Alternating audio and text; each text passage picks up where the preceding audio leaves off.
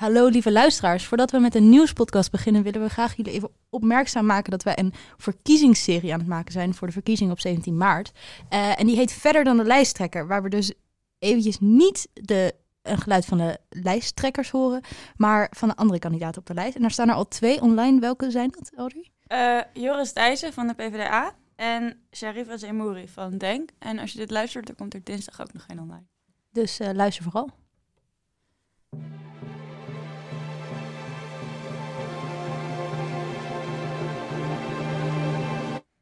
Ja, um, waarschijnlijk luister je deze podcast omdat je eigenlijk gewoon zin hebt om even iets anders te doen dan over school nadenken.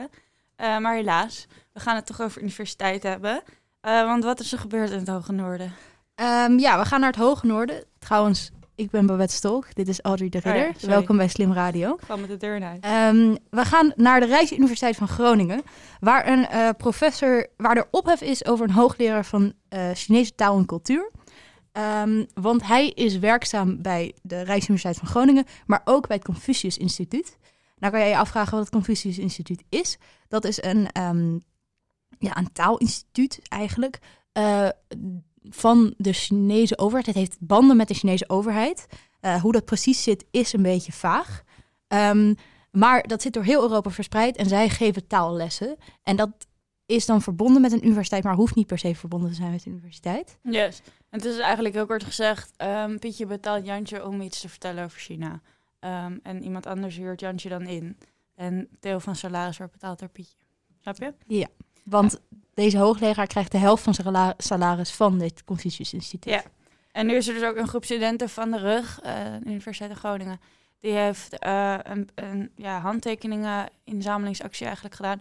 Omdat ze het dus niet vinden kunnen. Vinden kunnen. Is dat goed Nederland? Ja. Ongeveer. Um, dus ja, maar... Maar wat ze niet vinden kunnen is dat hij, deze hoogleraar, die heeft een contract met het Confucius Instituut. En daarin staat dat er het imago van China niet, dat het verboden is om het imago van China uh, te beschadigen. Ja, en zo moest hem. Als we dan kijken naar academische vrijheid, um, dat beschermt docenten en onderzoekers om uh, onafhankelijk uh, te zijn. En dat moet door een universiteitsinstelling worden gewaarborgd. Um, wat vind je er dan van dat het bij een universiteit, um, dat er zo'n contract wordt afgesloten? Ja, dat is best wel kwalijk. En dat is ook waarom deze ophef uh, hier, hierover ja, deze ophef ontstaan is. Ja. Um, want uh, als jij het gaat, als je zegt, ja, je mag het imago van China niet uh, beschadigen, maar tegelijkertijd zegt, oké, okay, we zijn een universiteit uh, waar academische vrijheid een topprioriteit is, überhaupt in, in, het, in Nederland. Um, is dat enorm, een enorm belangrijke waarde die wij koesteren. Ja. Um, dan gaat dat eigenlijk tegen elkaar in. Als je zegt, je bent vrij om alles te onderzoeken en alles te publiceren.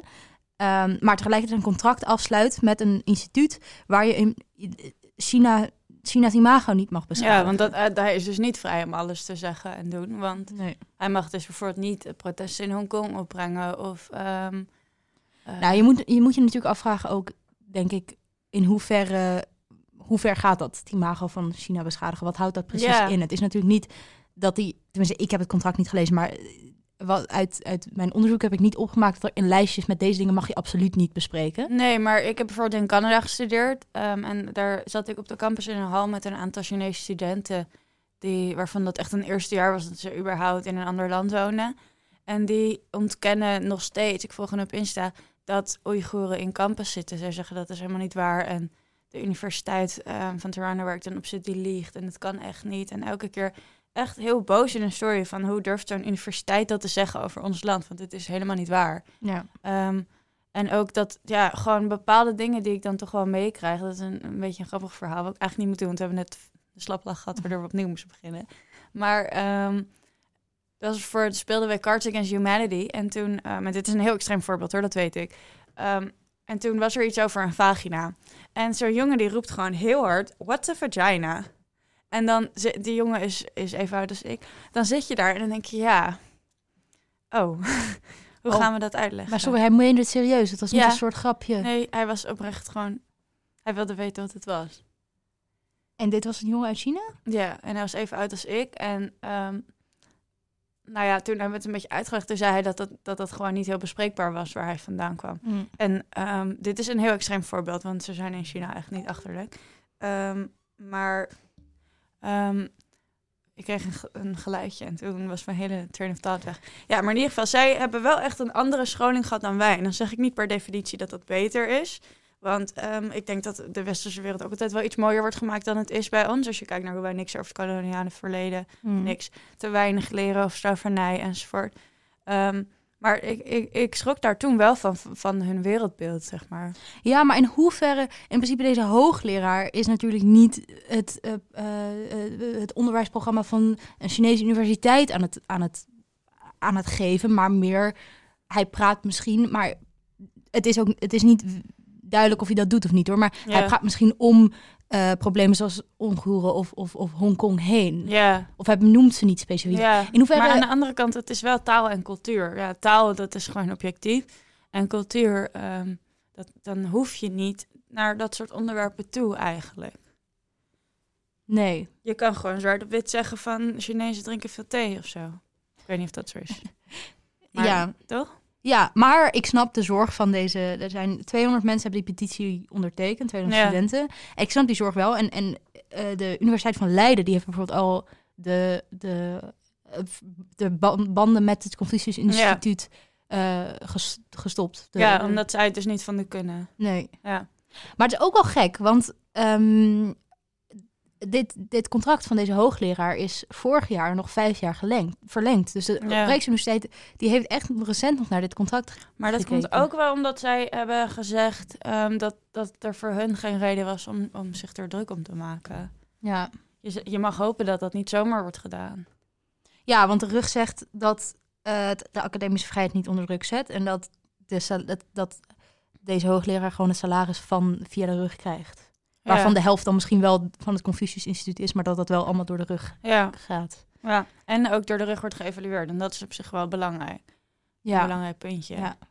In hoeverre gaat academische vrijheid überhaupt? Ja, lastig. Dat, dat doet me een beetje denken aan een podcast die ik met Arthur maakte over ehm, min- minister Slop. Die vond dat het oké was dat ehm, christelijke scholen een verklaring vroegen van ouders om eh, waarin ze zeiden dat ze het homohuwelijk afwezen of homo's überhaupt, dat weet Ja. ik even niet meer zeker. Ehm, dat is dan ook onderwijsvrijheid en dat, dat vind ik een heel pijnlijk stukje onderwijsvrijheid. Ja, moet je die, die vrijheden dan beschermen? Dat is ook Ja. de vraag. Ja. Want- Want wij zijn nu zo van, oh, dat mag echt niet, want we zijn zo tolerant met z'n allen. En dan, weet je wel, en bij China, ja, ik vind het lastig. Het is echt lastig, omdat ook met maatschappijleer of zo, zullen er ook docenten zijn die over de islam misschien niet even goed praten of zo. En dat is dan ook vrijheid. Dus het is eigenlijk net zo lastig als vrijheid van meningsuiting en, en niet mogen discrimineren. Ja. ja, precies. En ook in principe, wij kunnen wel zeggen, oké, we hebben academische vrijheid, maar wij, welk onderwerp je, je kiest om te bespreken, zoals jij net al noemt, in hoeverre wij slavernij eh, uitgebreid bespreken, dat is ook weer een keuze die dan misschien. Eh, problematisch wordt. En dat staat dan niet in een contract van je mag het niet zeggen. Dus in die wijze is het, is het niet zo slecht. Maar het is wel raar dat het niet in, in de materie staat, überhaupt. En ook als je kijkt naar seksuele voorlichting. eh, ik, ik weet niet hoe dat bij jou is, maar ik heb nooit iets geleerd over hoe je dan seks moet hebben als je als, je als vrouw op vrouw valt of als man op man valt. Nee, nee, helemaal niks. Ik heb daar echt, ik, ik, wat, eh, ik heb vrienden van mij die zijn dan homo en dan hoorde ik echt verhalen daarover dat ik dacht, oh my god, moet je dat allemaal doen? Ja, Dat wist ik niet. nee. Want ik heb het nu over mannenseks. Ehm weet je wel, dat soort dingen. Dat is ook raar dat het niet wordt besproken. Want dat is toch gewoon onze maatschappij. Ja. ja, zeker. Dus het Maar- is ergens ook schijnheilig dat, dat dingen als slavernij en eh, LGBT-voorlichting enzovoort, enzovoort, dat dat dan een beetje niet wordt besproken. En dan is er nu één hoogleraar waarvan niet eens zeker is of hij het verkeerd doet. Dat dat dan eh, in de NRC, NOS, AD... Vind je dat hij, ehm, dat hij aangesteld moet blijven? Of dat hij dit contract zoals hij het nu heeft, dat dat moet vind het blijven lastig. Want ik denk wel, als er 200 studenten zijn die dat niet willen, daar hebben zij dan hun, hun redenen voor. Dat zullen ze niet zomaar doen. En dat is ook aangesteld door iemand uit Hongkong. Dus die heeft dan niet die westerse arrogantie die wij dan misschien hebben. Ehm, dus ja, als zij vreest voor, voor ehm, eh, heel heftig woord, dit, maar ik weet geen beter woord, indoctrinatie van China. Ja. En met haar 200 studenten, dan vind ik dat je als universiteit moet luisteren naar je studenten. Weet je wel? Dat, dat vind ik, eerlijk gezegd. Ja. ja, ik denk dat ik het wel met je, met je eens ben. Ja, want ja, het is lastig. Want als hij niks fout doet, doet hij niks fout. Maar het staat wel aan zijn contract. Ja, en dus dat contract is nog eh, vier jaar, eh, gaat nog vier jaar door. Ja, Ehm, ja,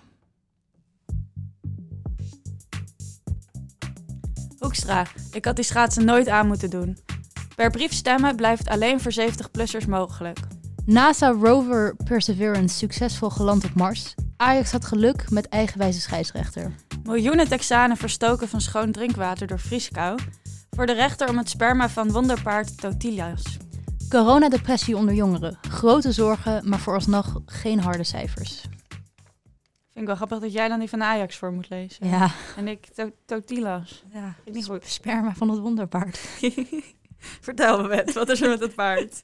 Daar gaat onze podcast over. Ehm, nee, vertel even over de jongeren. Eh, Ja. hoe, hoe gaat het met jou, Audrey? Hoe gaat het met mij? Nou, ik heb net heel erg de slappe lach gehad, dus het gaat nu wel weer goed.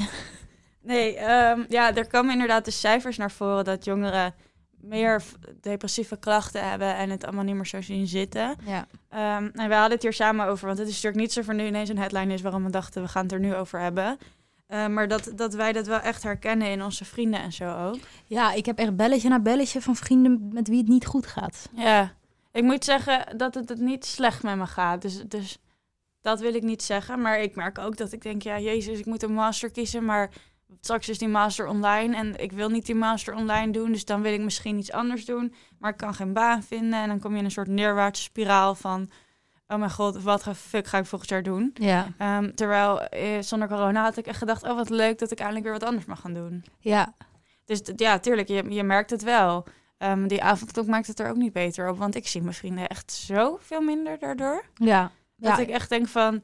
Dat je, maar ook dat je dan met vrienden bent en dat je dan denkt... Ja, wa- wat nu? Waar gaan we het over hebben? Wat is er gebeurd in ons leven? Helemaal Mm. niks. Weet je wel? Dus ja, de lol is eruit. Ik denk dat het wel helpt dat wij één keer per week sowieso in een studio moeten zijn. Ja, Dus sowieso uit ons huis moeten. Maar er zijn wel heel veel, als je kijkt naar jongeren, er zijn 60% meer crisismeldingen op sommige GGZ-locaties. Mhm. Er zijn van de 300 hulpvragen voor die, die de 113-lijn krijgt, dat is een zelfmoordpreventie eh, zijn gestegen naar 400 tot 500. En één op de zeven eh, jongeren ervaart depressieve klachten. ja. Dat En zijn, eh, Je had natuurlijk cijfers. dat, dat 82% burn-out verhaal. Ja, maar dat is toen weer achterhaald en toen was het toch wel weer een soort van waar. En, maar ja, ik, ik, ik kan geen namen noemen, maar ik kan wel heel veel vrienden opnoemen waarvan ze... Zo, microfoon in mijn gezicht. Gewoon hier zitten. Ehm, nou, dat is echt stom, want eigenlijk mogen we niet lachen hierom. Ehm, nou ja, dat je dus mensen hebt die, die vakken hebben laten vallen, die dan maar een maand even niks doen omdat het te veel is, die vakken niet halen. Die, ehm, nou, mensen die ik ken die gewoon normaal hele drukke mensen zijn en heel hard gaan in het leven, die je dan nu ehm, gewoon veel te veel stress ziet ervaren over een examen of een tentamen, dat je denkt van ja, dit had jij normaal niet gehad. Of eh, een vriend van me is echt de positiefste guy op aarde. Echt dat je af en toe denkt, nou, hè, even wat minder. En dat hij dan zegt, ik ben er helemaal klaar mee, dit, dat. Nou ja, dat zijn wel tekenen voor mij dat ik denk, jezus, het gaat wel niet zo goed. Nee. Nee. Ik denk ook eh, doordat sporten wegvalt. Ja. Als ik over mezelf spreek, sporten is voor mij echt de, ja, heel belangrijk om mentaal gezond te blijven, zeg maar. Ja, zeker. Dus dat, dat soort dingen, ja. En nu ben, zijn we maar de hele tijd soort van rondjes in het Westerpark aan het lopen, maar dat is Ja. ook niet. Stomme wandelingen ben ik echt klaar mee. Ja, ik ook. Heb jij Ik ben die... laatst in Weesp gaan wandelen, omdat ik echt dacht, ik heb Amsterdam nu ook wel gezien. Ik was naar ehm Ameland gegaan. Oh, ja, daar was je heel enthousiast over. Ja, Ja, dat was mooi. Ehm, heb jij die actie ook gezien, die eh, Lieve Hugo-actie? wat een mooie brief. Ik heb hem even snel gelezen, want iemand, Renan Babette, stuurde die naar mij door. Ehm, maar ik vond het echt mooi. En ook, eh, even, ik zoek een zin. Eh, u heeft ons leed afgedaan met jongeren kunnen hulp zoeken. Maar hoe kunnen we hulp zoeken als de wachtlijsten zelfs na poging tot zelfdoding nog maandenlang zijn? Waar blijft ons perspectief? Ja. En dat is wel iets wat ik van mensen hoor, dat ze op wachtlijsten komen te staan. Eh, überhaupt al hoor. Maar ja, dat is inderdaad al... met corona zou dat nog wel erger zijn. ja. ja, ik hoor ook van heel veel, eh, heel veel mensen dat ze drie maanden in de wacht staan om Mhm. überhaupt iemand te spreken. Ehm, nu heeft het kabinet wel 200 miljoen euro uitgetrokken eh, voor sociaal en mentaal welzijn Mhm. vanwege corona. Dus dat is misschien Maar positief. wat gaan ze doen dan? Ja, wat ze er precies mee gaan doen. bloemetjes opzoeken. Nou, Want dan wil ik zeg maar ehm, gewoon een sportschool, een lo- loopband wil ik dan. En dan wil ik ook ehm, een privédocent in mijn huis. Heel veel coronatesten. Ja, ik heb wel een lijstje. Je hebt een lijstje. Ik denk dat het gewoon wel naar de GGZ gaat en Oh, gewoon ik flauw. geen loopband voor jou. Audrey. Ehm, maar eh, ja, ik heb, ik heb even een opiniestuk hierover gelezen. Ja. Want wat, is de, wat zou een oplossing kunnen zijn hiervoor ook? Want het is niet alsof we alle maatregelen ineens kunnen... Nou, het zit hem denk ik ook een beetje in wat jij zegt. Opiniestukken. Denk ik van geef harde cijfers. Want dan komen er cijfers en dan wordt het weer ontkracht. Of dan klopt het weer niet helemaal. Mm, Eh 1 op de 7 vind ik heel weinig klinken als ik naar mijn vrienden om me heen kijk eigenlijk. ja. Ehm, dus ik denk dat er gewoon echt cijfers nodig zijn. Wa- wat is er eh, met wie en waarom? En dan pas kan je er iets mee. Als er geen onderzoek naar wordt gedaan, kunnen we het ook niet gaan aan- aanpakken, zeg maar. Ja, zou een, zou een ehm, oplossing zijn om, eh, om jongeren sneltests beschikbaar te, te stellen? Zodat zij vaker kunnen testen en dan misschien ook meer vrijheden kunnen nemen. Ja, ja, misschien. Maar dat is misschien ook weer niet handig, want dan gaan we met z'n allen de hele tijd lopen testen. Ja, maar ja, is dat iets negatiefs? Weet ik niet. Ik weet niet of we daar nog steeds een tekort aan hebben. Oh ja, dat weet ik ook niet. Dus ook een, een, een eventuele oplossing dat ehm, eh, de jongeren als eerst gevaccineerd worden. Ja, dat stond. eh, waar stond dat nou? Oh, RTL Nieuws geeft jongeren voorrang bij de corona-exit. Ja, Dat vond ik ook wel interessant, want ze zeggen dus ten eerste. ehm, nou ja, ik ben ook geen heilig boontje. De jongeren die verspreiden het virus gewoon nogal. Ja. Door, door eh, toch Wat- maar met z'n allen af te gaan spreken. Ehm, en jongeren die willen. Die, ja, dat, er wordt dus beargumenteerd in de politiek nu dat. door sommigen. Dat jongeren er misschien meer baat bij hebben dan een 70-plusser die sowieso al thuis zat. Maar ja, aan de andere kant, als ik dan naar mijn oma kijk, denk ik, geef haar het alsjeblieft eerst. Ik hoef niet. Weet ja dat, denk- dat denk ik ook, inderdaad. Dus het is wel lastig. Want het is wel, als je puur rationeel kijkt, jongeren zijn wel, denk ik, de groep die heel aangewijs toch. Maar ja, aan de andere kant, hoeveel mensen werken er nou echt thuis? Nou, ik denk wel dat het, dat het verspreid wordt onder jongeren. Ja. Er zijn wel, en ik deels ook wel, ik snap het ook heel goed dat je toch dan mensen nog steeds gaat zien en, en Ja. eh, misschien niet alle regels zo strikt neemt. Hou jij Ehm, er een beetje aan? Enigszins. Ja. Ik sta niet nu met 30 mensen op een feest of, of met 10 mensen op, op Nee. een, in een diner. Maar eh, ja, ik, of, ja, enigszins is denk ik het antwoord waar ik het bij laat. Ja, ja same. Ik, ik, de, ik, ja, ik heb het erger ge- gedaan. Maar de laatste tijd zie ik wel echt één of twee mensen tegelijk. Mhm. Ehm, maar dat komt eigenlijk ook vooral omdat ik gewoon geen gezin heb in dat hele gedoe met quarantaine en ja, iedereen eh, in rep en roer en zo. Ja. Ehm, maar ja, ik denk dat ze ook meer voor ons kunnen doen. En ik vind het dan ook weer zo stom dat Rutte dan zegt: Oh, kom naar ons toe met ideeën. En dat er dan een hele denktank wordt opgericht. En dat ze allemaal de ideeën naar Rutte sturen. En wat wordt ermee gedaan? Maar wat zouden ze kunnen doen? Want dat, dat, dat, dat- ik weet het niet. Nou, universiteiten kunnen programma's opzetten buiten. Ehm, er er kan je- gekeken worden naar die testproeven voor festivals en concerten. Ja. Ehm, er kan gekeken worden naar onderwijs dat wel op de Unie kan. Of dat je, de, de- de- al die gebouwen staan leeg. Waarom kunnen we niet gewoon een kamertje huren? Eh, dat klinkt alsof ik een hoer wil zijn. op de Unie, om te gaan studeren, weet je wel. Ik word gek thuis. En ik woon gewoon met één huisgenoot in een toplocatie. Ik heb niks te zeuren. Maar eh, ik je- ken mensen om me heen die met vier mensen op een kamer zitten, weet je wel. Maar als het echt niet kan, dan kan je naar de bibliotheek. Ja? Ja, als je, dat kan je gewoon aangeven. Daar zijn ook nog steeds plekken voor. Want qua tentamens klopt dat dus niet helemaal. Want ik heb al van meerdere mensen gehoord dat ze dus een tentamen met proctoring en zo, dat het allemaal gezeik was. En dat ze dan studenten weg moeten gaan sturen omdat ze niet ergens anders terecht kunnen. Wegsturen van de bibliotheek. Nee, van hun huis. Dat oh. Dus huisgenoten wegsturen of... eh, oh, wat heftig. ik hoor dit best wel veel omheen, dat het gewoon niet lukt met die tentamens. Ja, tentamens weet ik niet. Maar ik weet dat mijn, m- mijn ene huisgenoot, die, die vond het ook dan een beetje te druk met, met ons thuis. En die, eh, die heeft nu wel... ehm, die gaat nu wel naar de bibliotheek. Ook, heb jij van het initiatief UvA Walks gehoord? Ja, dat is op zich leuk. Maar ik had met buitenevenementen meer Jim gedachten in Westerpark met z'n tienen op afstand Ja. dansen of zo. Ja, op afstand. Ik zou even UvA Walk nog uitleggen. Dat is dan ga je eh, een wandelingje maken met een vreemde op anderhalve meter afstand. Ja. En zo leer je nieuwe mensen kennen. En dan kan je dus voor opgeven. Ja, ik Ja. vind dat dan wel weer chill. Maar aan de andere kant, dan sta je toch ook weer samen in de rij om een biertje te halen of zo. En dan ben je ook weer te dicht op elkaar en zo. Dus om dat dan met een vreemde te doen. Ja, dat is ook wel... Maar goed, de verantwoordelijkheid ligt natuurlijk bij jezelf dan. Ehm, veel jongeren hebben het idee dat er geen uitzicht is. Heb, voel jij dat ook zo? Dat er geen licht aan het einde van de tunnel is? Een beetje wel. Omdat ik heel erg zoiets had van tegen september, dan is iedereen wel gevaccineerd en dan kunnen we het allemaal weer op gaan pakken. En dan hoor je dat, dat ze niet goed kunnen tellen en dat de vaccinaties niet snel genoeg worden ingezet. En ruzie of het nou binnen drie of zes weken moet. En dan denk ik echt, ja jongens, volgens mij zijn we volgend jaar pas klaar, in 2022. Ja, mits er niet nog een andere eh, mutatie op Ook komt. dat. Ja. Weet je wel, doordat er steeds meer bij komt. Ik wil eigenlijk gewoon dat iemand aan mij vertelt wanneer het eindigt. Want dan ga ik er wel voor. Weet je wel, in maart, april had ik nog heel erg zoiets van: oké, let's go, thuis zitten, home workouts doen, eh, online alles, helemaal leuk, prima. Dit doen wij met z'n allen.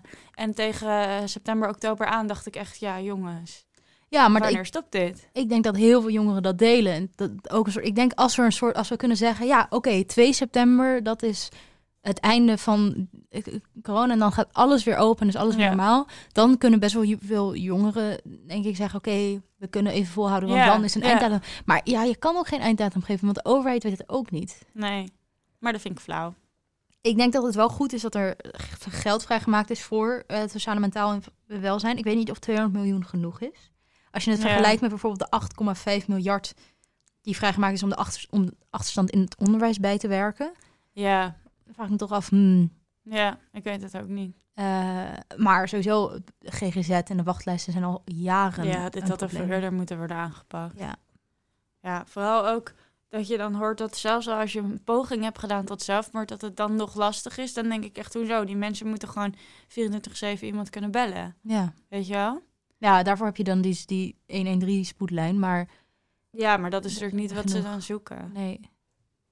Dus ja, ik vind het een beetje jammer dat we zo depressief eindigen. Ja, nou, Heb je nog iets leuks? om dan toch, als je thuis zit, het door te komen, heb ik nog een Wat een leuk bruggetje. En ja, ehm, om, eh, eh, heb ik nog een, eh, een, een aanbeveling. Ja, Eh, namelijk de serie Fleabag. En die is echt wel heel bekend. Dus het zou kunnen dat je hem al gezien hebt. ik niet. Eh, maar Waar erg goed. Hij staat op Amazon Prime. Oh, Het is van ehm. Phoebe Waller-Bridge. Eh, waarom heeft iedereen Prime ineens? Ja, mijn broer had dat. Dus ik ben dat zijn account Oh. aan het gebruiken. Nice. Eh is wel chill. En het gaat over? Het gaat over, ja, ehm, een vrouw in Londen. Eh, ja, ik, Heel vaag dit. Meer kan ik ook niet, eh, kan ik eigenlijk ook niet. Je moet maar gewoon gaan kijken. Het is heel uniek en het is, eh, eh, ze breekt de fourth wall de hele tijd. Dus ze kijkt de hele tijd in de camera en praat de Oh, wat met de naar. camera. Is dat leuk? Dat is heel bijzonder en ze doet het op een heel goede manier. Het heeft twee seizoenen. Het, ik ben er erg voor te spreken. Oké. Nou, ik heb dan nog een film, die heb ik laatst gezien, is ook al heel oud. Waarschijnlijk kennen mensen die ook al, maar The Boy Who Harnessed the Wind. Oh, die ken ik niet. Oké, nou, op Netflix. Eh, het gaat over een jongen. En je, niet de beschrijving lezen van Netflix, want daar staat dus de spoiler in van die hele film. Daar Oh, ben ik een beetje boos over. Maar het gaat in ieder geval over een, een jongen die in een dorpje woont waar het heel droog is en eh, hongersnood enzovoort enzovoort. En ehm, daar moeten ze dan iets op verzinnen, zeg maar. Maar het is best wel een mooie film. ja. Nou, Alright, eh, bedankt voor het luisteren. bedankt voor het luisteren.